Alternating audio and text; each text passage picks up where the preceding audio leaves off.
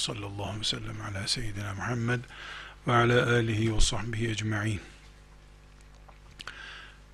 Ebu Hanife rahmetullahi aleyhi alim isminin tam karşılığı olarak kıyamete kadar yaşayacak bütün müminlerin canlı örneklerinden birisi olarak ele alıyoruz dedik. Dönemini yaşadığı toprakları konuştuk. E, Şia ile bağlantısını ele aldık. Var mı diye, bu var sözleri ne kadar doğrudur diye. Diğer fırkalarla onun dönemine ait fırkalarla ilgili e, bağlantısını veya e, görüşlerini de bilmemiz gerekiyor. Ebu Hanife rahmetullahi aleyhin döneminde var olan en büyük fırka harici fırkasıdır. Haricilik çok e, maalesef e, kısaca bir izah etmek zorundayım zannediyorum. Haricilik e, Sıffin savaşından sonra Ali bin Ebi Talib radıyallahu anh ve Muaviye bin Ebi Sufyan radıyallahu anh'ın e, savaşmasından sonraki durumda tam böyle köylüce anlatayım. Ne bu yahu deyip herkese karşı kin kusan grubun adıdır. Yalnız şunu unutmayalım. Şimdi de adına radikal denen gruplar vardır. Bu radikal gruplar asıp kesip o kafir, bu zındık, bu siyonist filan diyorlar ama Sonra bakıyoruz ki e, birileri organize etmiş bunları meğer ki. Yani bugünkü radikal çıkışlar, tabi tamamını itham etmek abes olur. Radikal çıkışlar umumiyetle bir organizenin sonucudur. İlk harici çıkışı ise yüzde yüz iç reflekslerin ürünüdür. Mevcut o zamanki sıkıntıyı iki sahabinin bir yıl süren bir savaş içinde olmaları gibi yani Osman bin Affan radıyallahu anh'ın şehadetinden sonraki e, o altı yılı kaldıramamış olayların çıldırttığı bir gruptur haricilik. Dolayısıyla hariciler Ali bin Ebi Talip gibi Allah'ın arslanı bir adamın kanına bulaştılar. Pek çok Müslümanı öldürdüler. Ama kitle olarak hariciler dış güçlerin ürünü değildir. Bu çok önemli bir nokta. İslam'ın içinden İslam'ın yürüyen serüvenini kaldıramamış insanlardırlar. Bu kaldıramamayı da çok yanlış bir yöntemle e, ortaya koymuşlardır. Kaldıramadık, bize göre değil deyip çekilselerdi çok daha faturası hafif bir iş yapmış olacaklardı. Kaldıramadılar, kaldıramadıklarını da ezmeye çalıştılar. Ali'yi şehit etmeye çalışmaları, etmeleri, e, bir sürü sahabeyi öldürme kararı vermeleri, kim olduklarını anlamak için yeterlidir. Ama buna rağmen hariciler kafir grup değildirler. E, ümmeti Muhammed'in içinde yani ibadetleri, İslami anlayışları vesaire e, pek çok fırkadan daha iyidir. Ama Ali'nin kanına bulaşmış birisinin durumu iyi değil kıyamet günü. Ne niyetli olursa olsun. Yani girdikleri bataklık bocalanarak çıkılabilecek bir bataklık değildir. Fakat harici demek kafir demek değildir. Çünkü hariç kelimesini biz haraca yahrucu fiilinden alıyoruz. Ali'nin üstüne çıkmış adamlar demek. Yani olaya yukarı çıkış yapan adamlar demek. Dışarıda kalmış e, haricilik yani ümmetin dışında gavur kadro demek değil. Bir ümmete ait fırkadır. E, en küçük kararları ölüm. Öldürme. Ya esnedin öldür. Uyudun öldür. Bayıldın öldür. Öldün zaten öldün. gibi böyle asıp kesen, şimdiki gençlerin böyle e, vakıf dernek odalarında oturup Mısır'ı dağıtmak lazım. Şunu asmak, bunu kesme, ona oy verilmez, buna para verilmez, buna yemek verilmez diye konuştuklarının aslı bunlar. Ama şimdi edebiyat olsun diye ve oturdukları yerden keyiflerini bozmadan konuşuyorlar. Bunlar işin e, esasına inmiş kadrolar. Haricilik ilk Ali radıyallahu anha e, sui edep denecek bir şekilde muhalefet ederek ortaya çıkmalarıyla bitmediler. Ekol oldular. Daha sonra bu ekol özü şu noktada toplandı. Yani çıkarken böyle çıktılar ama daha sonra Ebu Hanife'nin dönemine gelindiğinde üzerinden 50 yıl geçmişti. Bitmişti bu olay. Görünüyor. Ama ekolleşmişler. Ekol şuydu. bu ekolün özeti şudur. Büyük günah işleyen dinden çıkar. Bu büyük günah işleyen dinden çıkar sözü, mesela cihadı terk ettin, kafirsin. E, kumar oynadın, kafirsin. Vesaire. Yani allah Teala'nın haram dediği şeyleri yapanı dinden çıkartır. Bu da ne oldu? E, 100 Müslüman varsa 98 tanesi dinden çıkmış oldu. Küçük çocuklar ve yeni iman edenler kaldı. Onlar da akşama kadar dinden çıkıyorlar zaten. Birbirlerini doğramaya başladılar sonunda. Mesela yalan büyük günahtır. Sen herhalde yalan konuşuyorsun deyip öldürmeye karar verdiler. Yalan büyük günah çünkü dinden çıktın. Dinden çıkmak kafir, kafirin öldürülmesi gerekiyor. Böyle kendi kendilerine felsefe ürettiler. Bu felsefe e, İslam toplumunda bir miktarda yer buldu. Şöyle bir sorunu arkadaşlar unutmayalım.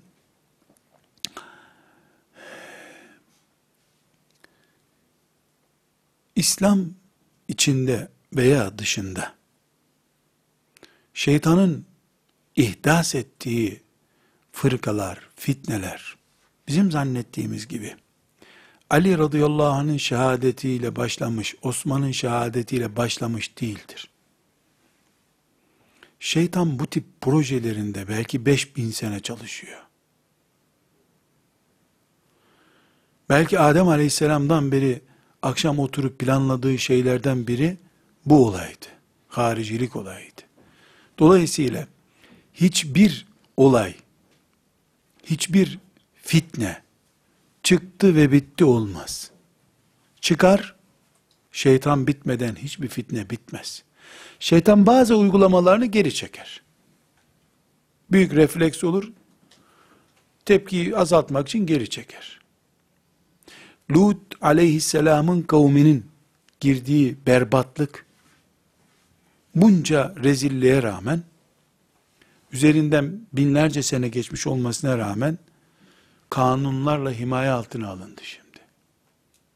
Bu adilik olmaz bir daha zannettik. Kanunla koruma altına alındı. Şeytanın hiçbir projesi ulu orta değildir. Dolayısıyla yarın kaldırılır bir şey de değildir.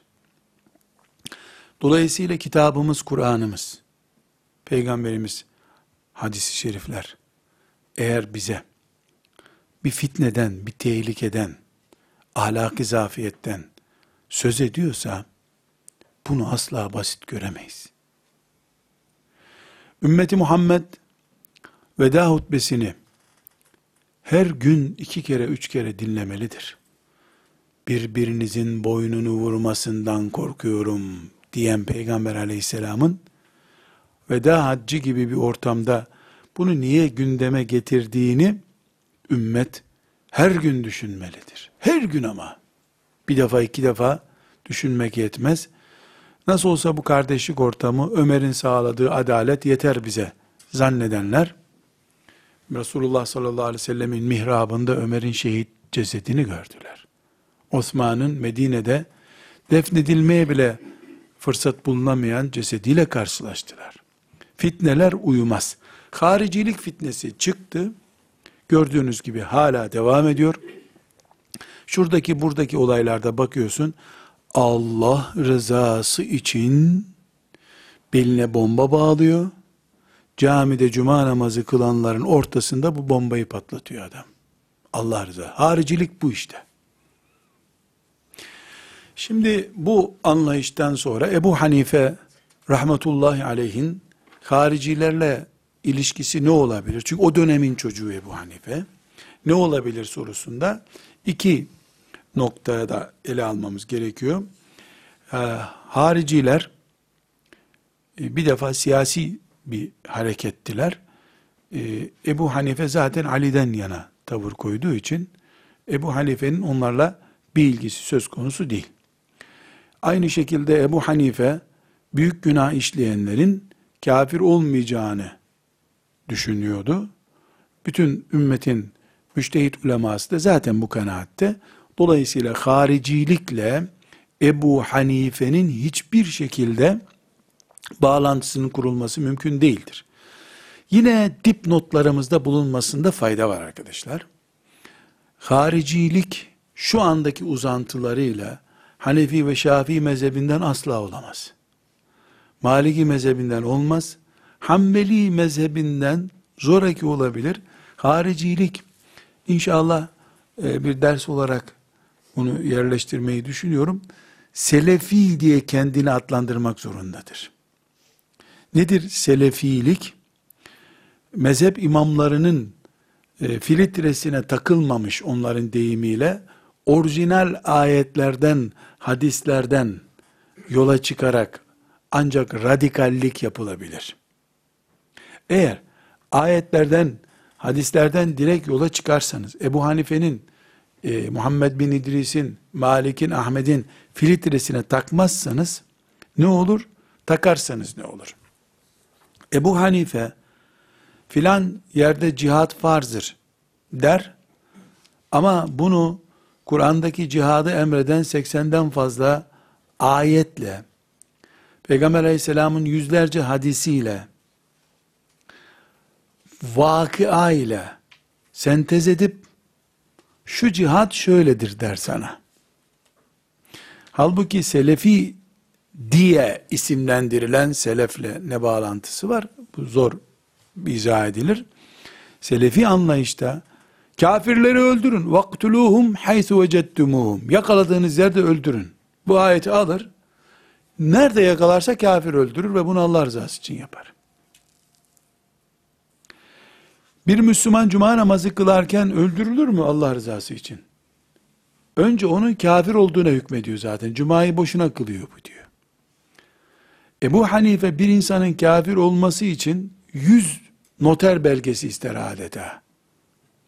Bu ise evden çıkarken eşine döndü dedi ki canım karıcığım seni özleyeceğim sen sensiz olmaz benim hayatım dedi. Bunu duydu bu. Vay Allahsız olmaz bir şeyi nasıl karısı için dedi bu. Allah'tan başkasını özledi kafirdir bu öldür. Evet böyle bir cümle var ama evet böyle bir vakada var. Allah'tan başkası Allah gibi özlenmez. Ama bunu bu adam Allah yok ben seni özlüyorum diye mi dedi? Yoksa karıcığım seni çok seviyorum diye mi dedi? Bu muhasebeyi yapmaz o. Bu muhasebeyi yapmak için Ebu Hanife'nin filtresinden geçmek, rahle-i tedrisine oturmak lazım.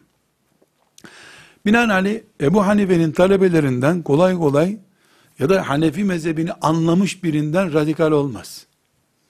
Çünkü radikallik bir aşırılıktır. Müslümanın kanını dökmeyi bile, Müslümanın malını heder etmeyi bile mubah görecek bir basit anlayıştır. Binaenaleyh Ebu Hanife'nin mezhebinden mücahit olur. O mezhebe bağlı insanlar malını infak ederler ama heder etmezler kimsenin malını. Bu bir tür eğitilmiş, filtre edilmiş zihniyet demektir. Hanife, Ebu Hanife'nin mezhebi. İkinci olarak Ebu Hanife'nin döneminde mutezililik baş göstermeye başlamıştı. Ebu Hanife'nin e, en çok belki itham edilebileceği alanlardan biri mutezililik alanıdır. Mutezililik ne demektir? Mutezililik insanın aklını putlaştırılmış hale getirmek demektir. ayetin hadisin bulunduğu yerde bana göre bu böyledir diyen mutezili anlayışıdır.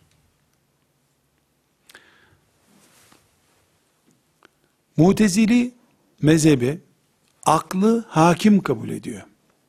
Kur'an'dan da, hadisten de bunlara iman ettikleri halde aklına ters düşeni siliyorlar. Bir tür bugünkü ilahiyat fakültesi diye birilerinin isimlendirdiği ki bütün ilahiyat fakültesi mensuplarını buna ilave etmek e, haksızlık olur. Hakkaniyeti de ama e, ilahiyat fakültesine kaydolduktan üç gün sonra henüz tahareti bile öğrenmediği halde bana göre Ayşe'nin şu sözü yanlışmış diye başlayan genç kız veya genç delikanlı bu değirmenin suyuna daldığı için böyle konuşuyor. Benim bildiğiniz gibi Marmara İlahiyat'tan ayrılma nedenim de elhamdülillah böyle bir şeydir. O zaman şimdi yaşlı başlı bir hocadır. Bizim fıkıh dersimize giren birisi e, bir mesele oldu. Ebu Hanife diye bir söz açıldı. Ya abartmayın çocuklar dedi. Ebu Hanife dediğin sizin gibi bir insan ne? Siz de düşünebilirsiniz onun kadar. Dedi. Ben o dersten kalktım elhamdülillah. Ebu Hanife'ye hakaret edilen bir yerde ben okumayacağım dedim. İndim. Öğrenci işlerine dilekçe verdim. Tip tip baktılar bana. Aklını mı yiyorsun dediler. Evet yedim aklımı dedim. Çıkış o çıkış elhamdülillah. Rabbim beni kurtuldu. Kurtardı bu işten. Elhamdülillah. Yani bu anlayış, ilahiyat fakültesi veya bu ilahiyat fakültesi akılcı anlayış, mutezile anlayışı. Mutezile anlayışı işte Ahmet bin Hanbel'in kırbaçlandığı anlayıştır. Ee, bilhassa Abbasi döneminin Emin ve Me'mun zamanında e, abartılmış, şişirilmiş bir mezheptir. Resmi devlet mezhebi haline getirilmiştir. E, Tabi çekirdekleri eskilerden geliyor. E, bunu aklı putlaştırma ve hadisi inkar etme. Özü budur mutezile mezhebi. Şimdi koltuğa gerilip kabirle ilgili hadisler ya onlar akla uymuyor. Bu hadisleri Emeviler koydu Buhari'ye. Yani Sahih Buhari işte kim ya filan anlayışı mutezile anlayışıdır. Zaten alilerinin mübarek akılları Ebu Hanife'nin aklından daha üstündür.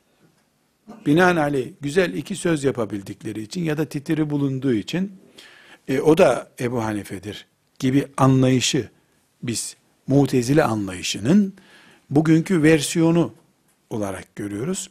Elbette e, şiddetle reddediyoruz. Burada Ebu Hanife ve Re'i mezhebi diye bir şeyden söz etmiştik.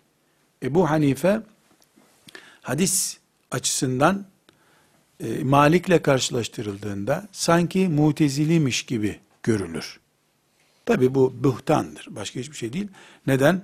Çünkü mutezili mezhebi aklı put görür. Ebu Hanife aklı Allah'ın en büyük nimeti olarak görür. Mutezileden birisi bana Allah akıl verdi. Hayvanla farkım bu benim. Ne takılayım senin Ebu Hureyre'ne der. Ebu Hanife ise Allah bana akıl verdi. Bunu laboratuvar gibi kullanmam lazım der. Çok büyük farktır ikisi. Ekmek kesmek bıçakla veya insan kesmek gibi bir şey bu. Ebu Hanife'nin elinde akıl bir nimettir. Mutezile'nin elinde ise puttur. Kur'an'a karşı bir silahtır. Hiçbir Allah dostu zerre kadar aklı olan biri Ebu Hanife'yi mutezile diyemez. Muteziliği diyebilmek için bir şey anlamamak lazım bu dünyadan. Çünkü Ebu Hanife'de Allah, peygamber ve akıl var. Akıl bir trafo gibidir Ebu Hanife'de. Yani enerji kaynağı değildir. Enerji kaynağı Kur'an ve sünnettir. Hani şehirlerin merkezlerine ana santralden elektrik gelirken bir trafo kuruluyor. Çünkü milyonlarca kilowatt geliyor. Şehire onun 220 voltajla inmesi lazım. Trafo yapıyorsun. Trafo onu ona göre ayarlıyor. Ebu Hanife aklını bir trafo gibi kullanıyor. Enerji kaynağı olarak kullanmıyor. Mutezilelik ise bir numaraya aklını koyuyor. Aklını enerji kaynağı olarak kullanıyor. Onu filtre malzemesi yapıyor. Vahyi onun süzgecinden geçiriyor. Dolayısıyla vahiy veya sünnet, vahyin diğer şekli, onun aklına takıldığı zaman onu reddediyor. Ebu Hanife'nin daha sonra göreceğimiz hadis ravilerine karşı gösterdiği şiddeti i'tizal midir? Yani mutezililiğinden dolayı mıdır diye e, anlamadan yorumluyorlar. Ebu Hanife bu hadis benim aklıma uymuyor demiyor. Elimde Kur'an var. Bu hadisi şerifi bu Kur'an'la ölçüyorum, anlayamıyorum bunu diyor. Topluyor talebelerini. Bunu nasıl yorumlayacağız çocuklar diyor. Hadisi reddetmek diye bir şey yok. Laboratuvara yatırmak var. Bu nedenle Ebu Hanife bu hadis ravilerini didik didik etmesi. Mesela tabiinden birini konuşurken Ebu Hanife beraberiz arkadaşlar abartmaya gerek yok diyor. Ama sahabeden birini konuşurken ceketini düğmeliyor. Ebu Hanife asla mu'tezililikle itham edilemez. Ama Ebu Hanife aklının kıymetini bilen biri. O akılla da sıradan bir koltuğa oturmaya razı değil. Aklı Allah'ın bir nimeti olarak görüyor. Bu nimeti değerlendirmezse mesul olacağını düşünüyor. Radıyallahu anh. O dönemde ortaya çıkmış ekollerden, sonra mezhepleşmişlerden birisi de Cebriye mezhebidir. Biz bunu Cehmiye diye de adlandırır. Cehmiye veya Cebriye. Cebriye ekolün adıdır. E, Cehmiye de e, bu ekolün başı olan fitnenin adıdır. Cehm İbni Safvan isimli bir adam bu Cebriye ekolünün e, başı ya da en çok fitnesini körükleyen adam. Bu ekol adeta insanı taşlaştıran ekoldür. Bu ekole göre her şeyi Allah yapıyor. Bizim iyi olmak, kötü olmak diye yapacağımız bir şey yok. Allah gavuru gavur yarattı, Müslümanı Müslüman yarattı. Ne namaz, ne oruç, ne gerek var. Zaten her şeyi belirlemiş Allah. Yani insanı robotlaştıran anlayıştır bu. Ebu Hanife'nin e, Cehm İbni Safvan denen, yani bu Cebriye veya Cehmiye ekolünün başı hakkındaki sözü çok açıktır. Cehm İbni Safvan kafirdir diyor. İnsan iradesini yok saydığı için. Ebu Hanife ise tam aksine insan iradesine çok üstün yer veren, sorumluluğunu artıran bir tiptir. Bu nedenle e, Cebriye e, tarihte meşhur bir ekol olduğu için şu anda da bir miktar yaygın ama ismi böyle değil. Kökten teslimiyetçi bir ekol. Biraz bazı yerlerde tasavvufun içine sızmaya çalışmıştır bu fitne olarak ama hala var. Ne yapalım Allah böyle yarattı. Şarapçının da nasibi buymuş demek ki. Kumarcının da nasibi buymuş. Bu cebriye ekolü veya cehmiye, adama izafe edersek cehmiye, e, ekole izafe edersek cebriye ekolü, Ebu Hanife'nin küfür gördüğü bir şeydir. Din dışı gördüğü bir ekoldür. Ebu Hanife'nin üzerinde tartışılan notları konuşuyoruz. Mürciye ekolü Ebu Hanife'ye rahmetullahi aleyh yamanmaya çalışılmıştır.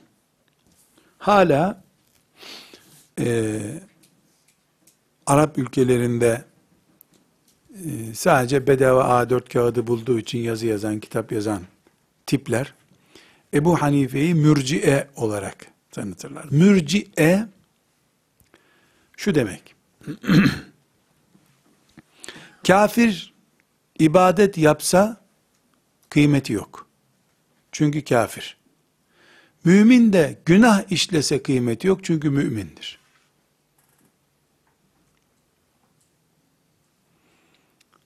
Çok derin bir şey değil, anlamayacak bir şey yok ortada. Ne demek istiyor? Mümin ne yaparsa yapsın cennete girecek. Günahların faturası sorulmayacak. Hesabı kitabı inkar eden anlayıştır bu.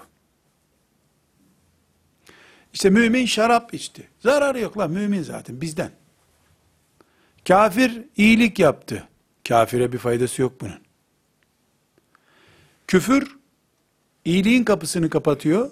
İman da kötülüğün kapısını kapatıyor. Kötülük yapsan da yapmamış sayılır. Sen bizdensin anlayışı. Ebu Hanife'nin rahmetullahi aleyh mürciye olduğunu söyleme nedeni imanla ilgili biraz sonra e, söyleyeceğimiz bazı iştihatlarından dolayı benzetmeye çalışmışlar. Cahillik başka bir şey değil. Çünkü mürciye bugün yaşayan en güçlü mezheptir. Müslümanlar arasında Hanefilikten, Şafiilikten, Selefilikten, Eş'arilikten, Haricilikten en yaşayan canlı mezhep mürciye mezhebidir. 10 Müslümandan 9'u mürciyedir. Ama gizli mürciye. Masonluk gibi bir şeydir. Gizlidir. Babam çok dindar adamdı sözü mürciye sözüdür. Babamın dindarlığı bana yetiyor. Mürciye pratikte en yaygın mezheptir. 11 ay serserilik, Ramazan'da bir ay mukabele, elhamdülillah. Mürciye ekolü. Bir ayı eşittir 11 ay yapmak. Hacca gidip sembolik bazı işleri yapıp geri geldiğinde faize devam ediyorsun. Elhamdülillah Hacı Efendi cennetlik zaten. Mürciye ekolü. Mürciye bir milyarlık İslam aleminin önemli bir bölümünün mezhebidir. Ama bunu açıklamaz kolay kolay kimse. Hanefidirler çünkü hep. Kendin çal kendin oyna. Zannediyorum hayvanlardan biri mürciye olsa deve kuşu olurdu herhalde. Kafasını kuma sokarmış ya. Doğruysa hiç de görmedim öyle bir deve kuşu da. Kafasını kuma sokuyorsa işte Müslüman da kafasını kuma sokuyor. İman nasıl olsa onu kurtaracak düşünüyor. Mürciyeliğin en pratik yeri cenaze törenleridir. Allah peygamber tanımamış sadece babası anası Müslüman diye biliniyor. Onun da babası anası zaten öyle biliniyordu. Cenaze merasiminde bu mübarek ruhunu ya Rabbi işte filan filan Allah dostlarıyla beraber dirilt.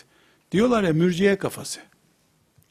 Ebu Hanife ise haşa yeryüzünde mürciyelikten en uzak olacak birisidir. Ama gel gör ki şeytana malzeme lazım.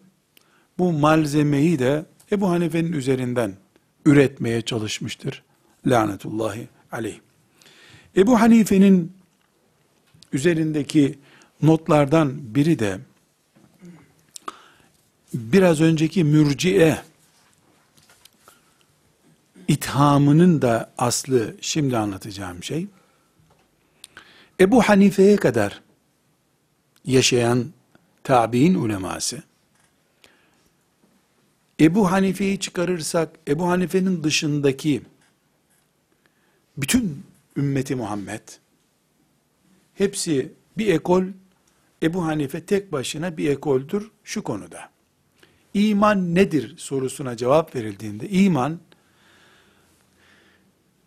insanın kalbinde Allah'ı kabul etmesi, dilinde bunu ilan etmesi, organlarıyla da bunu pratiğe dökmesidir. Bu imandır.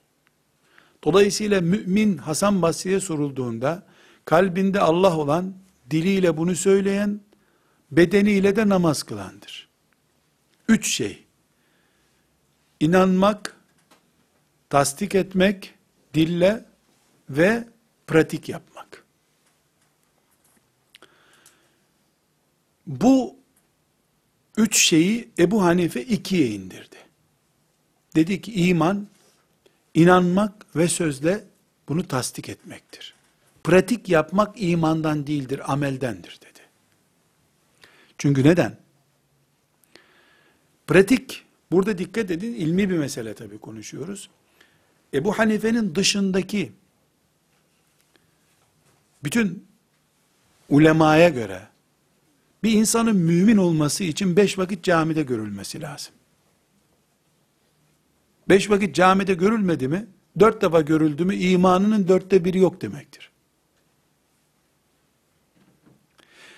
Hac farz oldu, ıvır zıvır çocuğu evlendireceğim diye gitmedin. E, hac, imanın pratiğe dökülmesi gereken bir yerdir, ameldir. Yapmadın, gittin. Ashab-ı kiram böyle yaşadılar, buna bir itiraz yok. Tabi'in nesli de imanı böyle yaşadılar. Ama Ebu Hanife geldiğinde, yeni Müslüman olmuş. Ve ashab-ı kiram gibi bereketli hocaların önüne oturamamış, yığınlarla karşılaştı. Ashab-ı kiram 10 dakikalık bir oturumla insanlara göklerden iniyor gibi feyiz akıttılar. İnsanlar yüzde yüz ikna oldular. Felsefe olmayan, bir önceki derste dedik ki ayet hadis kütüphanelerle dolu. Felsefe olmayan bir toplumda yaşıyorlardı. Ebu Hanife felsefeci bir toplum, tartışan, bana göre, sana göre, nasıl, böyle diyen bir toplumla karşılaştı.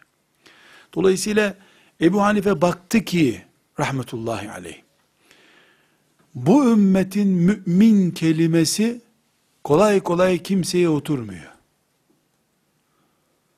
Ya bari insanların işte ucuza indirelim diye silelim bunu, kaldırdık bu kanun maddesini demedi. Öyle değil. Kendine göre yığınla iştihat yaptı. Yine ayetlere, yine hadislere dayanarak dedi ki iman kabul etmektir. Pratik değildir. Buna örnekler getirdi.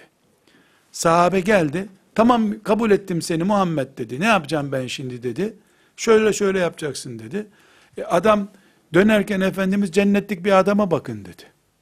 Böyle örnekler getirdi Ebu Hanife. Yani şimdi biz e, mesela devlet bir kanun çıkarıyor.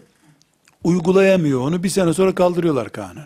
İşte filanca spor takımının e, işte antrenörü devlet adamlarını bir yerde karşılıyor. Şu kanun çok kötü oldu diyor. Bakıyorsun öbür hafta kanun kalkıyor. Ya da bir miting yapılıyor bir yerde kanun kalkıyor. Ebu Hanife mitingler üzerine bu maddeyi kaldıran birisi değil. Vaka olarak ümmetin dara düştüğünü gördü. Alim de ümmetinin dara düşmemesi için uğraşan adamdır. Cehenneme sürükleyen adam değildir. Alim konuşuyoruz burada biz. Oturdu, beynini yordu, onlarca hadis ve ayet çıkardı. İman kalpte olacak, dille söylenecek, pratiğe dökülmezse günah ortaya çıkar. Ama dinden çıkmaz insan. Dedi. Rahmetullahi aleyh. İkinci olarak da Ebu Hanife buna bağlı olarak dedi ki amel yani amel ne ediyoruz? Namaz, oruç, hac, Kur'an okumak vesaire amel işte. İçki içmemek, zina etmemek, faiz yememek ameldir. Bu imanın bir parçası değildir dedi. O zamana kadar Ebu Hanife'den önceki tabi'in uleması, ashab-ı kiram tamamı iman demek camide namaz kılmak demektir. İman demek yalan konuşmamak demektir. İman demek hacca gitmek demektir. İman demek haydi cihada deyince koşup gitmektir. İman demek dört kadınla evlenip otuz çocuk babası olmak demektir. Böyle gördüler hep. Ne emretti Allah? Peygamber ne emretti? O imandır. Bukhari iman kitabı onlara göre. Müslim iman kitabı Kur'an olduğu gibi iman zaten. Namaz imanının gereği. Ebu Hanife dedi ki, mümin olmak başka şey, müminlik yolunda iş yapmak başka şeydir dedi. Bu dev bir iştihattı. Ebu Hanife'ye yıldırımlar savurdular. Ashab-ı reissin sen, batılsın, yani demedikleri kalmadı.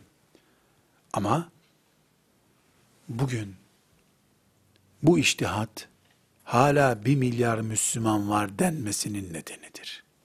Neden? Çünkü öbür anlayışa göre iman yüz birimse eğer 100 nokta ise her işlenen günah bundan bir tane düşürür. Her terk edilen namaz bir düşürür. Üç sene namaz kılmayanın imanı eksi bin olması lazım. İçki içenin imanı eksi milyon olması lazım. Çünkü iman artıyor, azalıyor. İbadetlerle artıyor. Çünkü ibadetler imanın artırıcı, günahlarla azalıyor. Ebu Hanife dedi ki iman bir bloktur. Vardır veya yoktur. Varsa iman, ibadetler bunu artırmaz. Bunu söylerken de Ebu Hanife, en az 3-4 tane ayetini Kur'an'ın karşısına alır gibi göründü. Alır gibi göründü diyorum. Çünkü Ebu Hanife'nin bu iştihadına göre, yani iman başka şey, ibadetler başka şey. O, bu ayetleri imanın kalitesinin artması olarak gördü. Halbuki ayet, zâdethum imanen diyor. İmanları artar diyor. Kur'an okuyanların. İmanlarının kalitesi artar dedi. Tıpkı bir insanın doğduğunda annesinde adı vardır bunun. Nedir? Aa çocuk doğdu. Bu var. Bu çocuk iyi beslenirse pazuları güçlü bir çocuk olacak. İyi beslenmezse cılız çocuk olacak ama çocuk var. İman da böyledir diyor.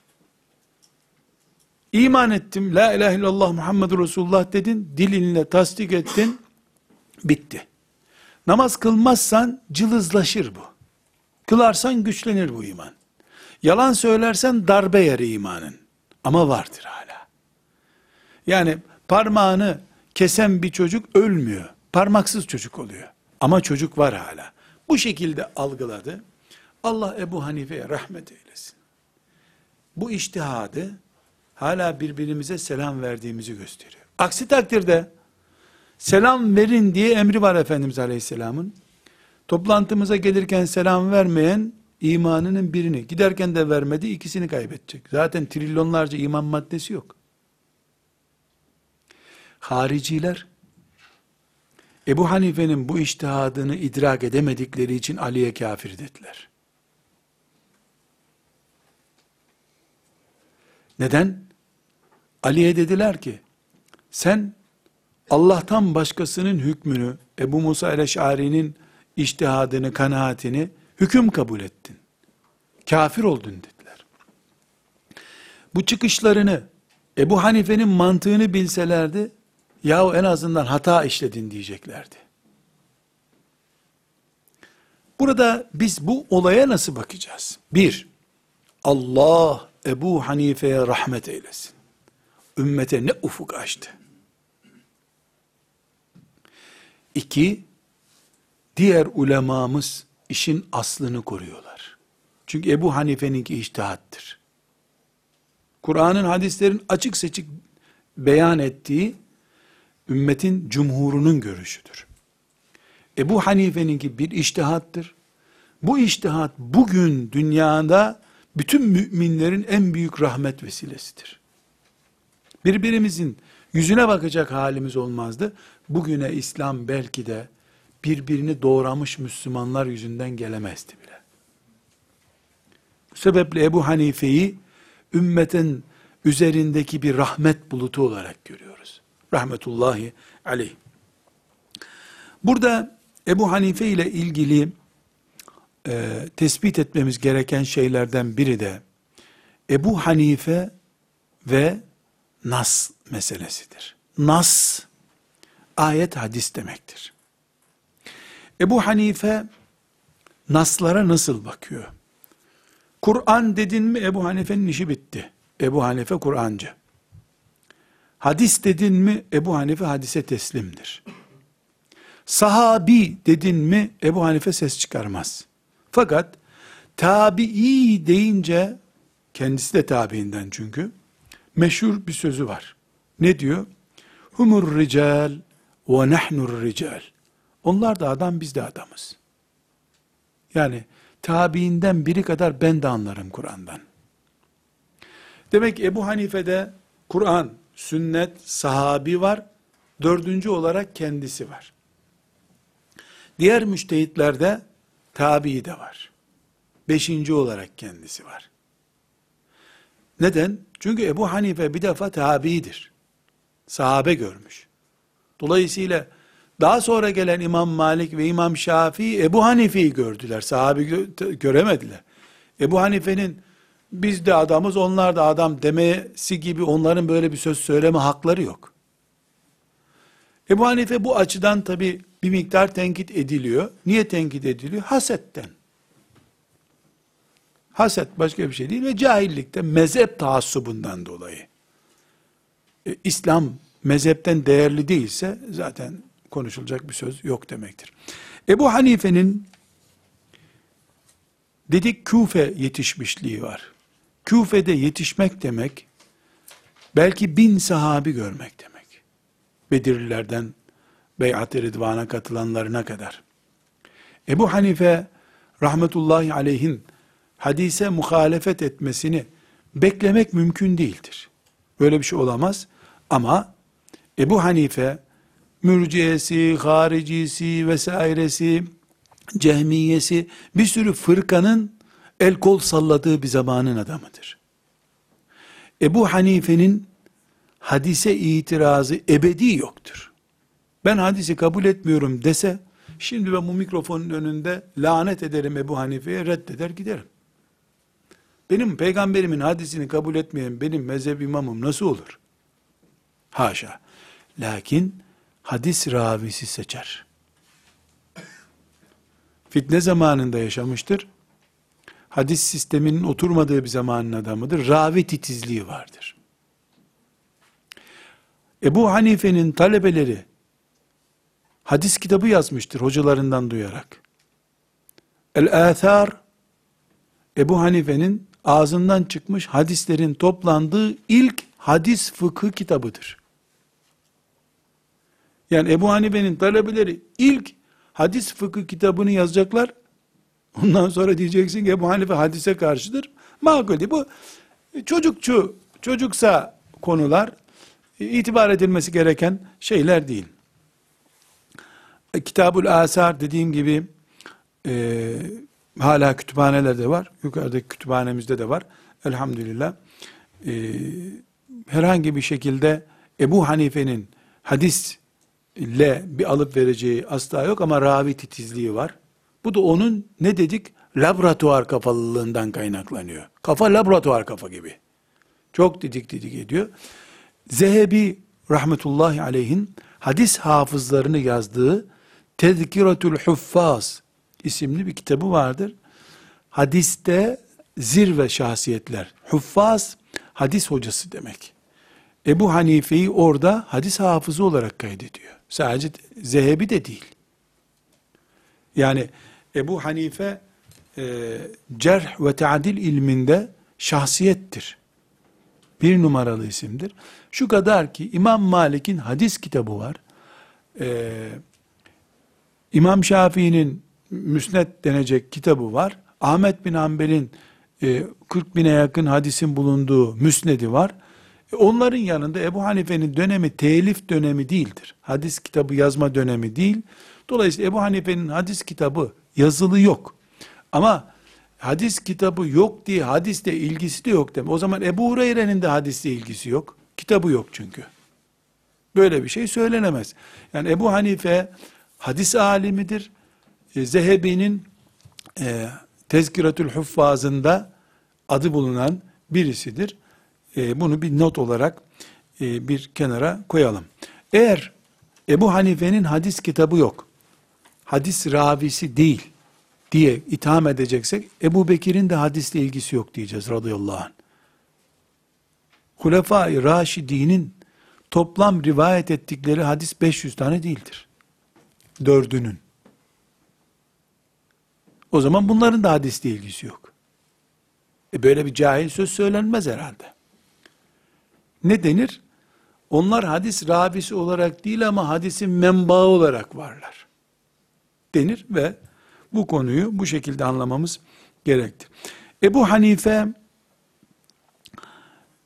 ve siyaset konusuna da girmemiz gerekiyor.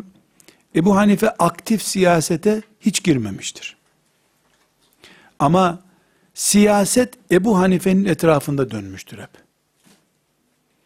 Yani ilme girdiği süreçten itibaren bilhassa Hammad'ın vefatından sonra Ebu Hanife'nin etrafında dönmüştür siyaset. Bu Ebu Hanife'nin ilgi odağı olması anlamına geliyor. Siyasetle ilgili en önemli konular, siyasi e, isyanlar veya e, siyasette konuşulan en çok konular yöneticilere isyan etme ve benzeri konularda Ebu Hanife'nin üzerinde özellikle e, mesela kapın kılıcı vurun şunların kafasını gibi bir harici mantığı yoktur.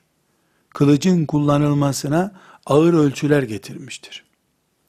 Onun yerine e, mürciyenin yaptığı gibi kılıç haramdır şeklinde de dememiştir. Yeri gelmiş örgütlenmeye servetini harcamıştır. Yeri gelmiş bu batıl çıkış haramdır demiştir. Bu Ebu Hanife'nin denge adamı olduğunu gösteriyor. Ümmetinin menfaatini düşünmüştür. Ümmetinin menfaati onun hizbinin, ekolünün, talebelerinin kişisel duygularının, hissiyatının önüne geçmiştir. Ebu Hanife'de ölçü budur. Burada inşallah kıyamet günü şefaatine nail olmayı umduğum ve vesile olmasını temenni ettiğim için Ebu Hanife'nin ilk fıkıh tertip eden alim olarak işte fıkıh kitapları mesela taharet, namaz başlar, miras ilmiyle biter. Bu Ebu Hanife'nin tertibidir. Şafiisi, Malikisi bütün kitaplar böyle yazılır. Ebu Hanife'nin çizdiği çizgiden fıkıh devam ediyor. İmam Şafii'nin sözünü nakletmiştik ki el ulemâ'u iyalun ala Ebi Hanifete. Alimlik Ebu Hanife'nin çoluk çocuğu olmayı gerektiriyor. Rahmetullahi aleyhim cemiyen. Bu e, mantıkta benim şahsi olarak kitapların özellikle öne çıkardığı bir konu değil. Bana göre Ebu Hanife'nin talebeleriyle ilişkisi Ebu Hanife'yi tarihe mal etmiştir. Ebu Hanife'nin hocaları, Şabiler, Hammatlar Ebu Hanife'den daha alimdiler. Ama Ebu Hanife'nin e, talebeleriyle kurduğu kontağı, talebeleriyle oluşturduğu ilişkisi Ebu Hanife'yi ölümsüzleştirdi. Bu bana göre şöyledir böyledir diye yorumlamamı gerektirmiyor. Yani talebelerinin hatıraları var. O hatıralardan vaktimiz kadar e, bir iki nakil yapmak istiyorum ama önce Efendimiz sallallahu aleyhi ve sellemin Ebu Davud'un 8. hadisi olarak rivayet ettiği bir hadisi var.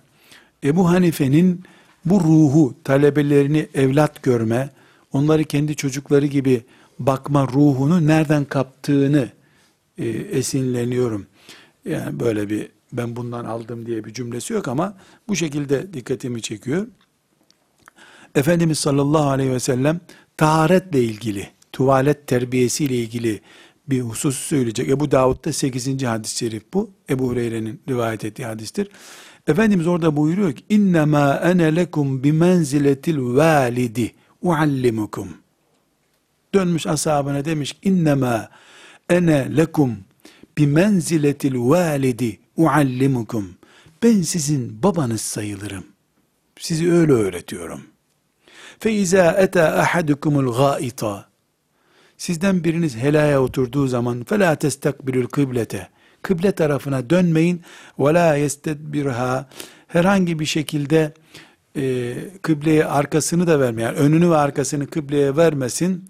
Sağ elinizle de taharet yapmayın ha. Efendimiz sallallahu aleyhi ve sellem bu açıklamayı yapacağı zaman önündeki sahabi utanmasın diye ene lekum bi menziletil valid ben sizin babanız yerindeyim buyurmuş sallallahu aleyhi ve sellem. Demek ki Demek ki hoca baba olacak. Ders verip giden, saatine bakıp duran, telefonu çalınca da cep telefonuyla konuşup talebeyi serbest bırakan adam değil. Ene lekum bi menziletil valid. Ben sizin babanız yerindeyim. Sallallahu aleyhi ve sellem. Bu duyguyu Ebu Yusuf ve Muhammed, Züfer, Hasan isimli talebelerinden farklı yerlerde hatıralar e, olarak dinliyoruz.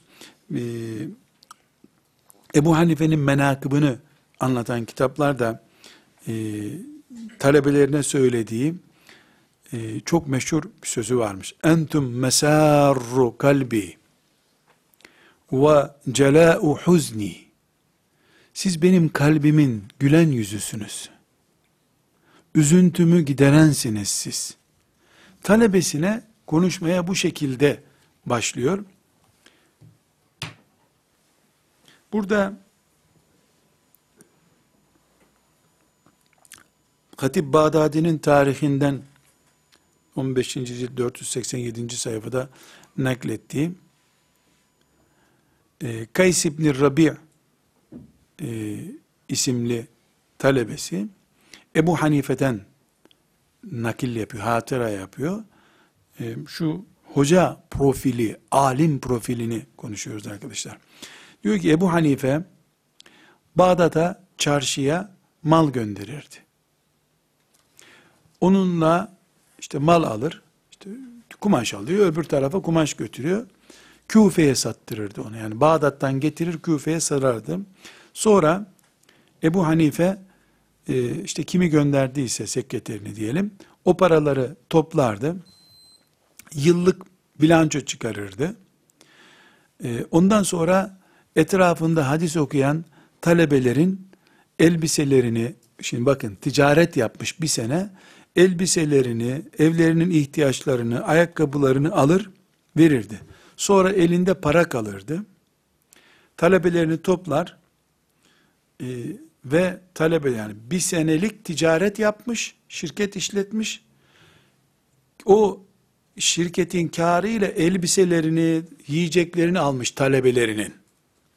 Sonra da elinde para kalmış şirketin karı. Bunu da talebelerini toplar, talebelerine dağıtır ve şöyle dermiş. Enfiku fi havaicikum. Bunları da harçlık olarak kullanırsınız. Ve la tahmedu illallah. Allah'tan başkasına da teşekkür etmeyin. Fe inni ma a'taytukum min mali şey'en. Ben size kendi malımdan bir şey vermedim.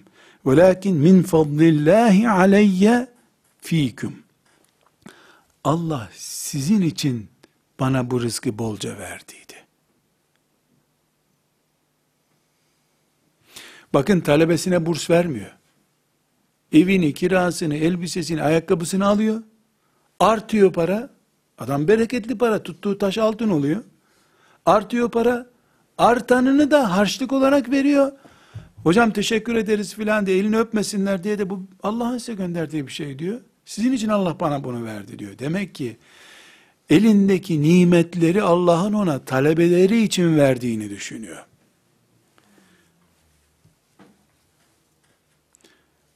Bu nun üzerine Ebu Yusuf'tan bir hatıra nakledeceğim. Muvaffık'ın e, menakib Ebu Hanife, menakib İmam diye e, Ebu Hanife diye bir kitabı var. Orada e, zikrettiği bir hatıra e, uzatmadan hatırayı nakledeyim. Ebu Yusuf diyor ki fakir bir ailenin çocuğuydum diyor. Ben kısaca naklediyorum. Ee, bir gün Ebu Hanife'nin dersine takıldım. Çok merak ettim dersi diyor. Baktım ki ders çok tatlı. Ee, mescitte nerede ders yapıyorsa böyle işte ayakta dinliyormuş. Gitmiş kendine oturacak bir yer bulmuş. Oturmuş. Ebu Yusuf meşhur şu Ebu Yusuf. Oturacak yer bulmuş. Bir de birisi omuzuna vurmuş. Baktım babam diyor. Ayağını ne uzatıyorsun diyor. Bu adamın karnı tok konuşuyor. Biz akşam eve ne götüreceğiz? Kalk kalk hadi hadi demiş. Kalk demiş. Yani gidiyoruz, çalışacağız. Tarlasında çalışacak çünkü. Sen ayağını uzatıyorsun burada demiş. Yani rahat oturuyorsun. Kim çalışacak demiş. E, o da mahzun olmuş. Babası sinirlenmiş gitmiş. Ebu Hanife gel buraya yavrum demiş. E, ne konuşuyordu baban seninle demiş. Boynunu bükmüş. Böyle böyle konuşuyordu demiş.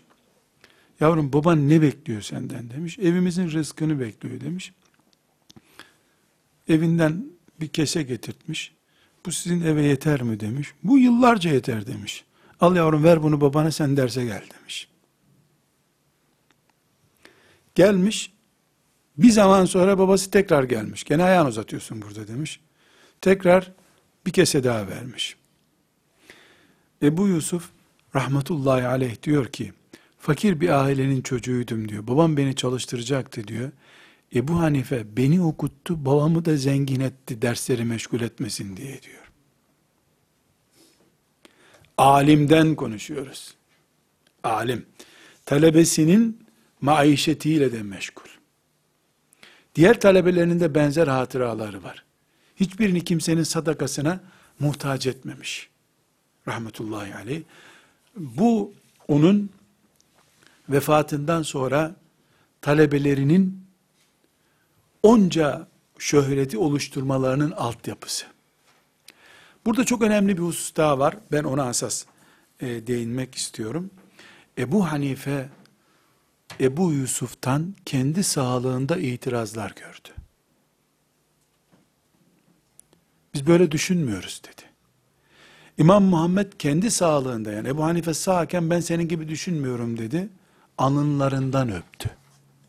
Ulan ben sizi besledim edepsiz herifler. Bari ölümümü bekleyin demedi.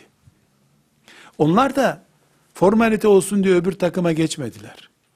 Hocaları onları müştehit olarak yetiştirdi. İçtihadın hakkını verdiler. Ebu Hanife bu ümmetin örnek alimidir.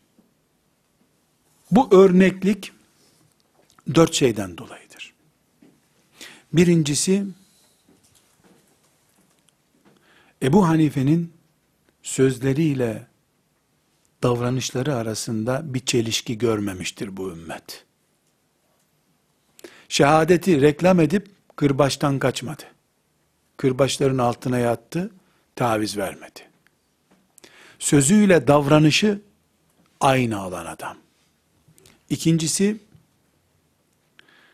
şeriatını öne çıkardı. Kendini öne çıkarmadı. Kendisini hep ayıplı gösterdi.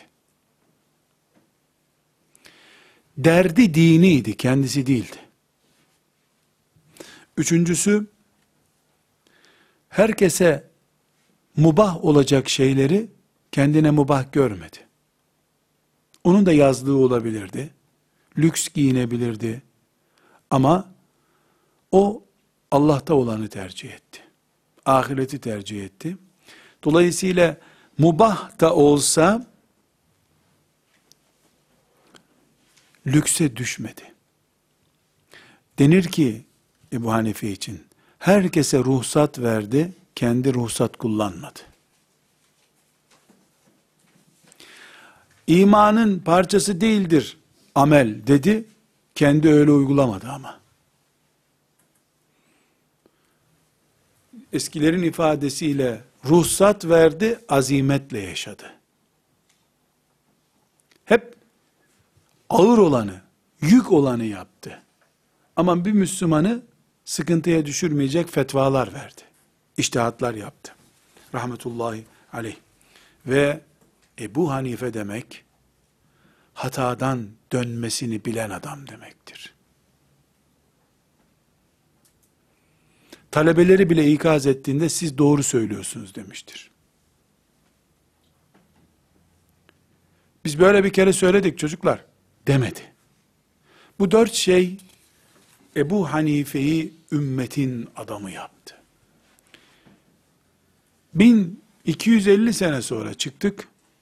Örnek alim kimdir dedik. Ebu Hanife'yi konuştuk. Rahmetullahi aleyh. Ama putumuz değil Tek adam değil. Peygamber değil. Bu ümmetin örnek müştehit bir alimi. Rahmetullahi aleyh. Onunla ve onun gibilerle haşr olmayı Rabbim bize nasip etsin der. ve bitiririz. Velhamdülillahi Rabbil Alemin. قل إن كنتم تحبون